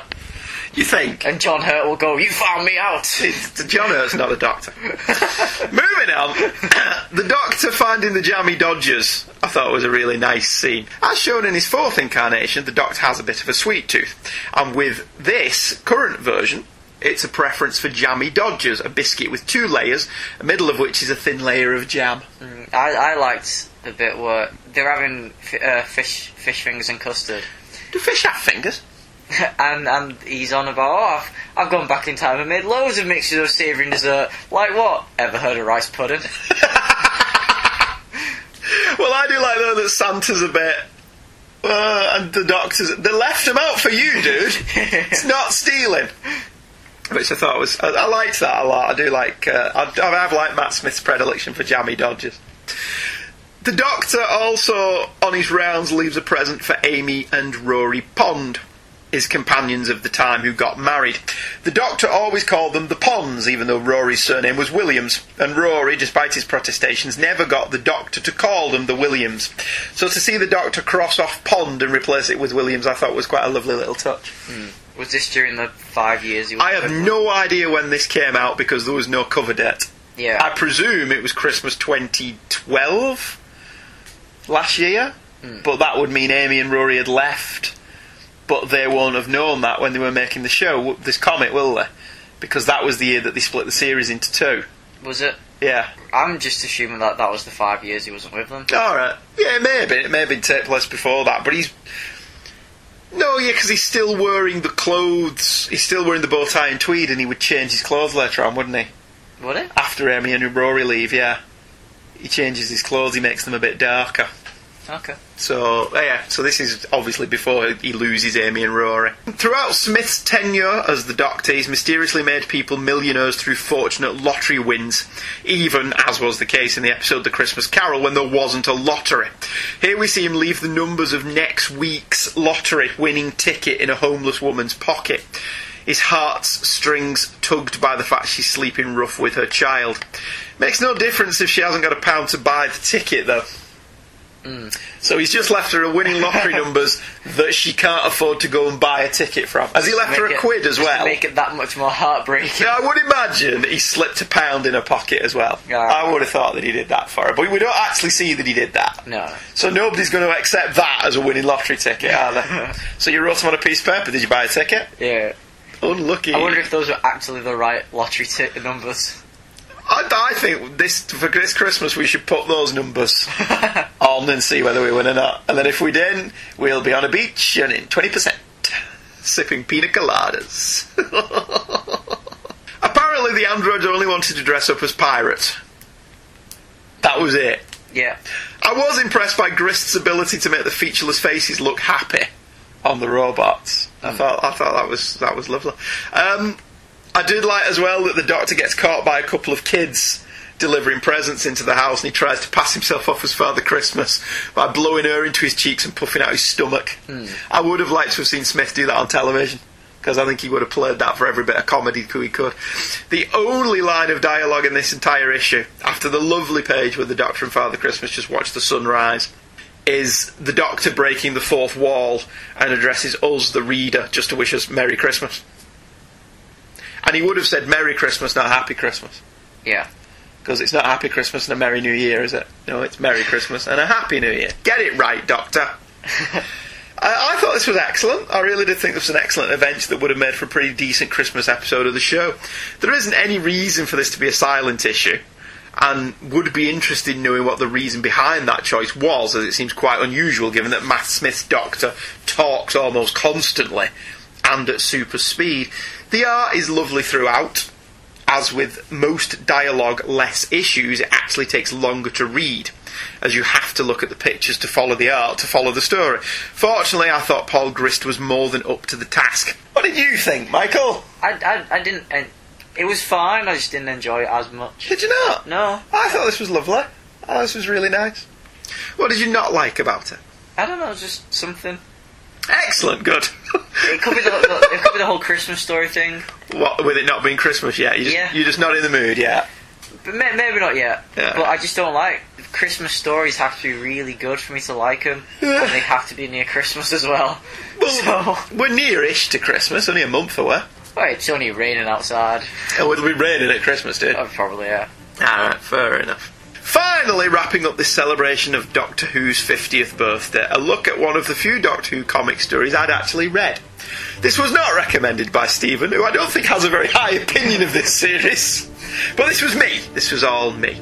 In February 2012, IDW announced they were presenting an epic science fiction crossover with the two largest franchises in TV history. Yes, the Doctor was going to meet the crew of the USS Enterprise. Primarily, the plot of this eight issue miniseries would centre on the 11th incarnation of the Doctor, meeting the crew of the Next Generation, which, while still interesting, wasn't what made my inner five year old go squeak. What did was that issue 4 of the series would show a previously unreferenced meeting between my favourite Doctor, fourth incarnation version, and my favourite Star Trek series, the original. The idea that Tom Baker may offer William Shatner a jelly baby was so exciting, and actually that alone interested me in the series. The team up would take place in issue 4 of Star Trek The Next Generation slash Doctor Who Assimilation Squared. It was written by Scott and David Tipton with Tony Lee and had art by J.K. Woodward and the Sharp brothers. It took three people to write it. Apparently so. Shame it wasn't very good then. Well, uh, we'll get to that. Lovely listeners, there's a tease for you. There are three covers. J.K. Woodward draws the main event, James T. Kirk squaring up against the Cybermen and not coming off too well, it has to be said, whilst the Doctor and Spock bring up the rear.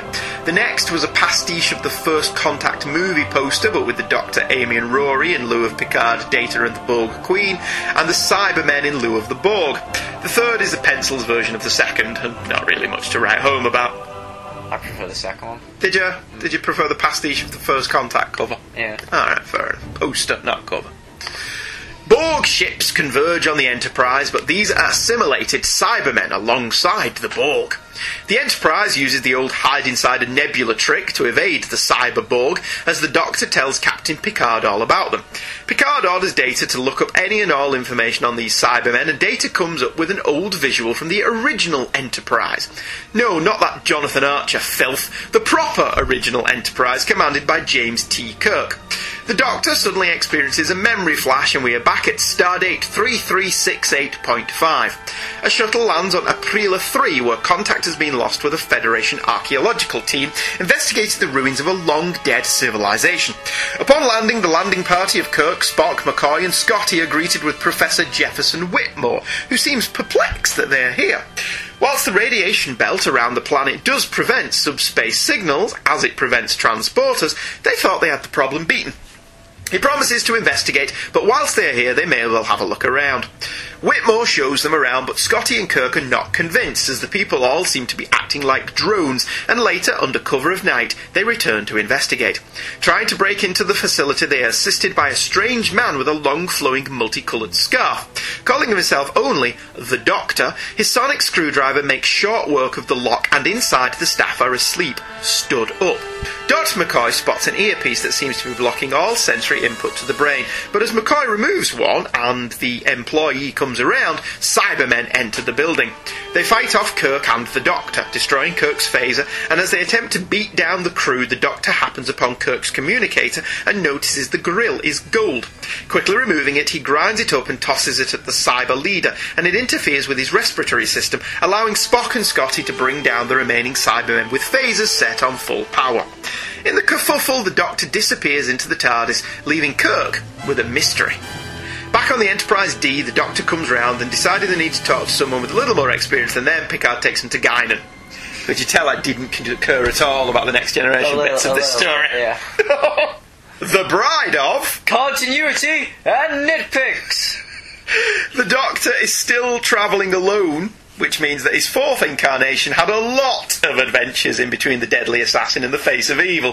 Trek-wise, Stardate 3368.5 sets this in between the first and second seasons of the original show, and there are enough gaps in the Doctor, Amy, Rory timeline for this to have taken place anywhere that they want it to, pretty much. Maybe uh, he needed to get jelly babies in the first one we covered because the, the Enterprise crew had them all. You gave them all to Spock, Yeah, Spock's fascination with them. who's got none left. Spock stuffed his face with them. Uh, the next generation stuff is all painted artwork, presumably by J.K. Woodward, and it's technically fine. Certainly the spaceship stuff looks pretty good, but it looks a bit off Stiff? proportion, yeah, and, and stiff. It looks like to me like there's a lot of photo reference going on, but it looks like he's just stuck different photos together, Yeah. doesn't? And then drawn them, and not really allowed for the fact that some of the proportions may be a bit off. Especially when people start showing up out of nowhere. Like the Doctor will just show up out of nowhere and everyone's like, oh, Doctor, where were you? Well, he is there on panel one, And but he then- then disappears. and then he, yeah, because he's not stood there on the next panel. Amy and Rory just show up out of nowhere. Yeah, I did think the cyber Borg was pretty cool. A Cyberman with Borg implants. I like how on the left it's the Borg, on the right it's the Cyberman, and Mm. in the middle. It's a Cyberborg. Would that mean together they're a cyborg? Very good. Yes, I like that. It's, it's very clever. I'm glad you're here. uh, in fact, you know, this part of the story is serviceable, but it's not really anything new. We've seen all this dialogue before, and even the trick of hiding the Enterprise in a conveniently located nebula to escape the bad guys is something that's been done numerous times. The problem with this scene really is that if you have data, there's no real need for the Doctor, Yeah. is that They both essentially serve the same function. The, the dialogue seemed very stiff as well. Did you think? Yeah. Well, In this, in the Next Generation parts, definitely. Yeah, but the di- I thought the dialogue was okay, but there's a much better feel for the next generation characters than the Doctor Who characters. And like you said, yeah, Rory and Amy come off as very stiff. Yeah. And when you're next to the next generation cast and you're coming off as stiff, there's a problem. Yeah. Uh, It was just the dialogue was really stiff. It's like, what are they? Cybermen. What are they? Bad things. and what do they do? Kill people. What are they made of? they are bad things. Okay. Uh, the Doctor doesn't remember his encounter with the crew of the Enterprise originally, implying that the time stream is being rewritten in some way. Maybe he just forget. We're all forgetful. And he is 900 odd years old. You forget a thousand things every day. Yeah, so. Do you? Apparently so. Oh, okay. I learned that from video games. well, you says you don't learn anything from video Yeah, yeah. games. Alright, fair enough. But we're not really reading this for the Next Generation crew, or even the Doctor Amy or Rory. We're reading this for the Fourth Doctor, meeting Captain James T. Kirk and Mr. Spock. I did like that the art changes here, completely ditching the painted style of the Next Gen chapters and adopts a more colourful approach, better suited to the original vibe from Star Trek in the 60s. We don't really get a gist of exactly why Kirk and Scotty are suspicious, though, after they land and have a walk round. I know. I, did we? I, I was pretty fine with them. I was content that they were the good guys. yeah, there, there was an inkling there that Kirk and Scotty are like, no, no, something's going on. and as a reader, you're like, drive the story. what? Where did you get? There was no clue, was there? Yeah. No. That they were all zombies of some kind. Even May- Spock's like, okay. Maybe McCoy saw the earpiece when they were being showed right. Yeah. And if McCoy's in the earpiece, and then when they came out later, said, "Did you notice they all had those weird earpieces And in?" Spock had raised his and. Spock had gone. yeah, that would have been that would have been fine. You know the ship they go down on.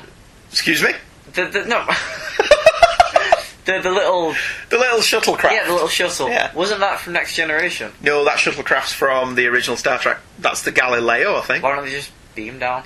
Yeah, it's the Galileo. Fair enough. Which I'm sure the Galileo was destroyed in an episode of Star Trek Well, in the first continuity season. and nitpicks. Yeah, I should have mentioned that in continuity and nitpicks, wasn't I? I'm sure the Galileo got destroyed in So an what- episode. why couldn't they just beam down? Because they do say that the subspace interference around the planet Oh yeah. prevents transmissions and beaming. Ah, okay. So I'll give them. I'll, I'll accept that. Well, maybe you know your little continuity and nitpicks. Yeah. Maybe it's because just like how the release order isn't the chronological order, this is anywhere. Uh, certainly from a Star Trek point of view, this could take place anywhere. That star date places it in between season one and two, but the star dates in the original show were just made up. Yeah. The, the writers have said we just made them up. We weren't Fair paying enough. any attention to the star dates in the original series. So, alright. Yeah. If we accept that this is, you know, end of the first season, whatever, maybe it takes place before the Galileo's grown up star date, be damned. well, they, well, they must do. Yeah, because the Galileo's there. so quite clearly, the Galileo's not been blown up. That's fair enough. Uh, the moment we've been waiting for finally occurs on page 11 Of, of issue three. of issue 3. Yeah, the Doctor arrives and offers Spock a jelly baby. He also uses the sonic screwdriver to break into the facility. Spock's reaction to jelly babies. A gelatin confectionery, dusted with starch and moulded into the shape of a small child. Fascinating. It's probably the finest line of the issue. I thought that was really. And my only problem with that, we didn't actually get to see a close up of Spock raising his eyebrow and tasting it. I wanted to see Spock eat a jelly baby. That's what I wanted, but, you know. In true Doctor fashion, he lets Kirk just assume he's a member of the team, yeah. and he just doesn't correct him. He doesn't say he's wrong. He doesn't Yeah. say no, no, no. He just says, "Oh, yeah, I was just around." the Doctor does that a lot. Yeah. Just lets people assume he's supposed to be there, And it works in his favour. and it always works in his favour. Yeah, the psychic paper. Yeah. Uh, the fight with the Cybermen, Kirk gets in a number of his signature fighting moves. Oh god, it was hilarious when Yeah. his jump You get to the, the, double fisted punch, the leap at your opponent and kick him. Yeah, we get all of them. How he's going. You know, Kirk can, can do the high jump. Street Fighter this time.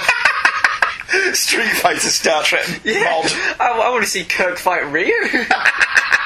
With fire beams everywhere. That would, that would actually be cool because I honestly think James T. Kirk would kick his ass because he's James T. Kirk.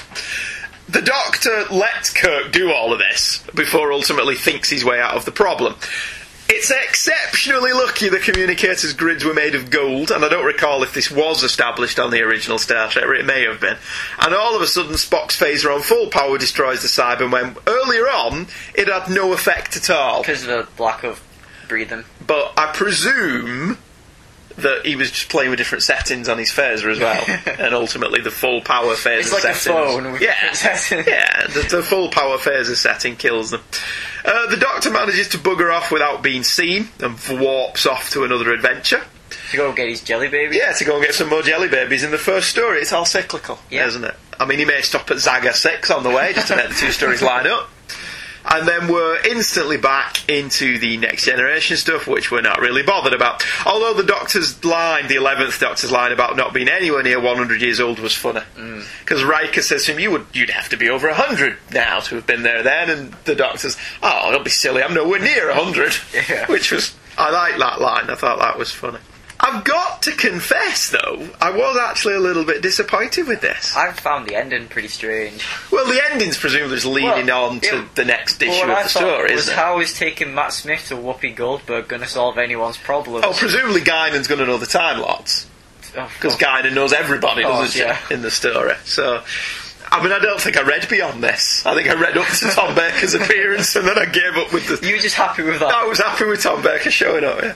Uh, whilst I acknowledge the Next Generation Eleventh Doctor stuff is a small part of what is a larger plot, it's not really furthered in any way in this issue. The real fun here should have been the Fourth Doctor's interaction with Kirk, Spock, and McCoy, and yet that just seems lacking somehow. There's none of Tom Baker's natural charm captured on the page. And as I noted, it seems the writers had a much better handle on the Star Trek characters of each generation than they had of the Doctor. Where was the scene between Spock and the Doctor? Where was the interaction between McCoy and the Doctor? Where was the quite natural conflict that would arise between Captain Kirk's methods and the Doctor's methods, which are quite different? The art's okay, the characters are all recognisable. It just felt a bit flat and a bit of a missed opportunity. Hmm.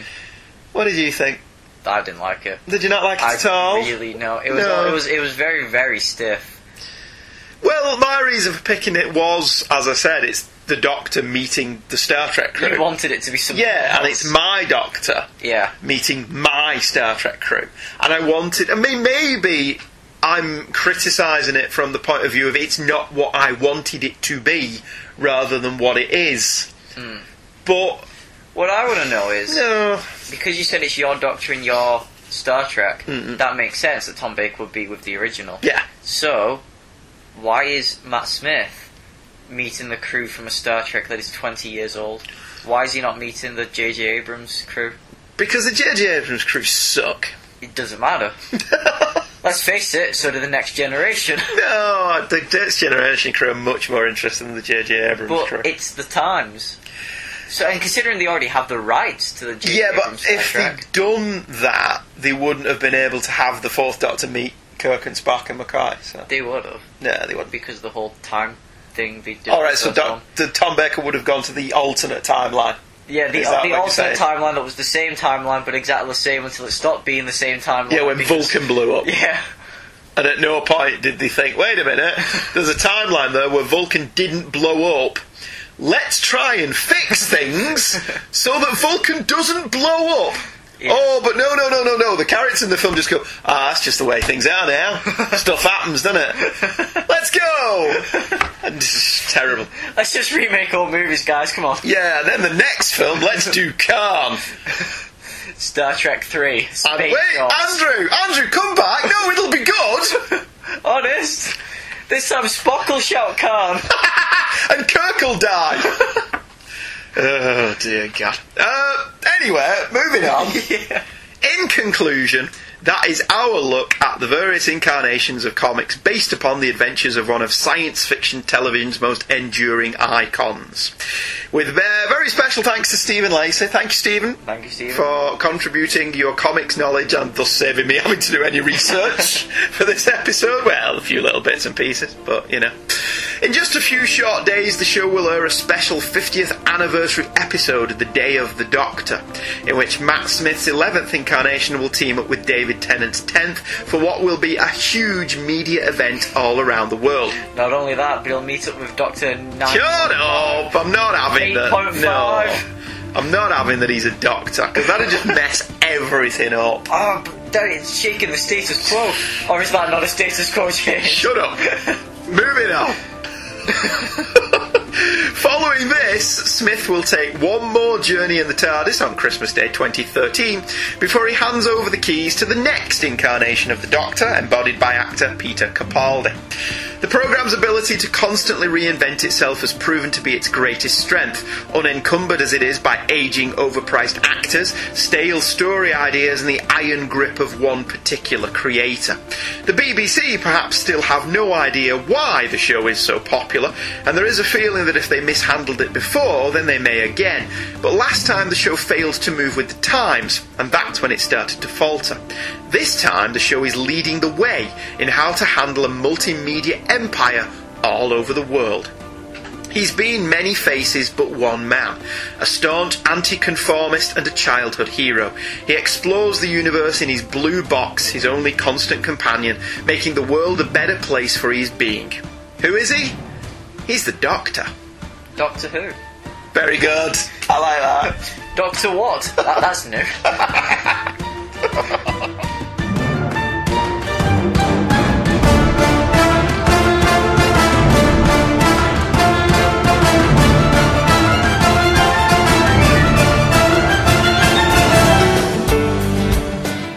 Come along, my dear. It's time we were off. He sees the threads that join the universe together and mends them when they break. I'm not a human being. I walk in eternity.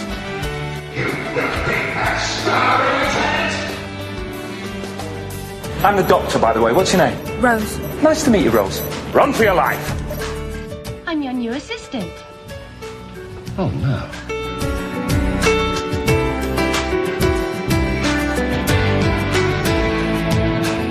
Have you ever thought what it's like to be wanderers in the fourth dimension? Oh, it's the TARDIS. It's my home. TARDIS. Time and relative dimension in space. And this type's not really my forte. There are some corners of the universe which have bred the most terrible things. I am usually referred to as the master. Things which act against everything that we believe in. I shall kill you all now. Is that finger loaded? But first, I have more important tasks to perform. You know, just once I'd like to meet an alien menace that wasn't immune to bullets. I'm the doctor. I'm a Time Lord. I'm from the planet Gallifrey, the constellation of Kasterborous. I'm 903 years old, and I'm the man who's going to save your lives and six billion people on the planet below.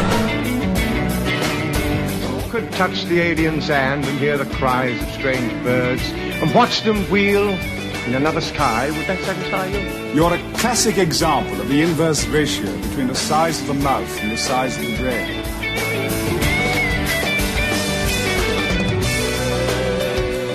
Courage isn't just a matter of not being frightened, you know. It's being afraid and doing what you have to do anyway.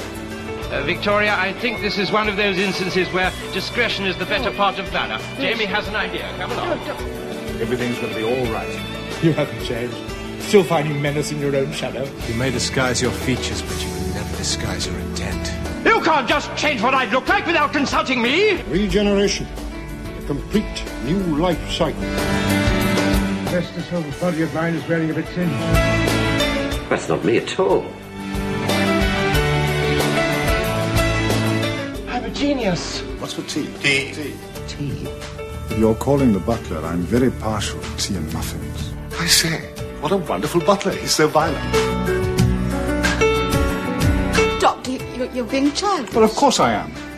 There's no point in being grown up if you can't be childish sometimes. Logic, my dear Zoe, merely enables one to be wrong with authority. Ah, oh, you've noticed that, have you? Well, I mean, anyone can talk sense as long as that's understood. You and I are going to get on splendidly. I'm definitely not the man I was.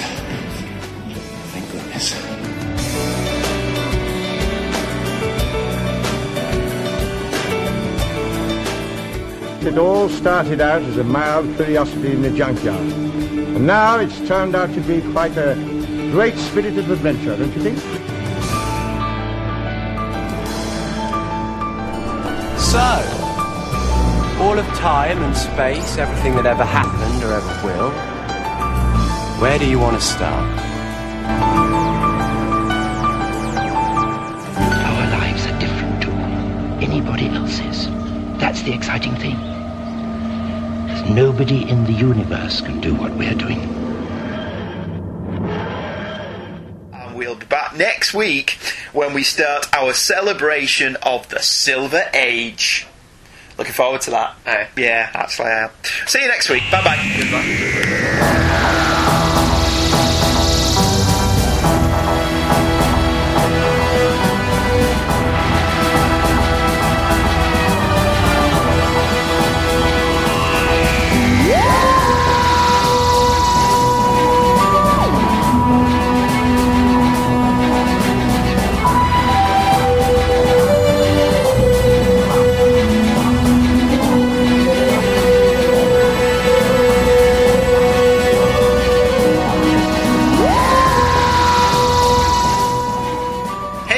Is a The Devil Will Find Work for Idle Hands to Do production.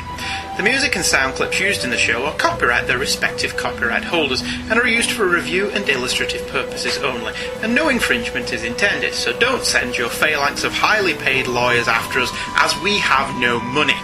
Certainly this show is not turned into a lucrative revenue stream, as no money is made from this either, which vexes us. The opinions of Michael and Andrew expressed in the show are the opinions of Michael and Andrew and no one else. They own them, cherish them, and look after them, but are probably not to be taken too seriously.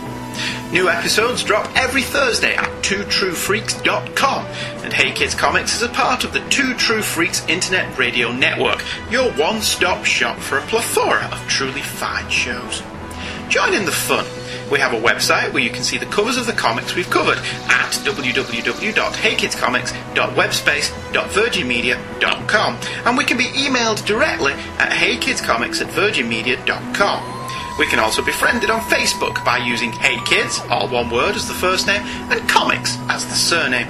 We also have a forum, www.forumforgeeks.com. We do hope you enjoyed this episode of Hey Kids Comics.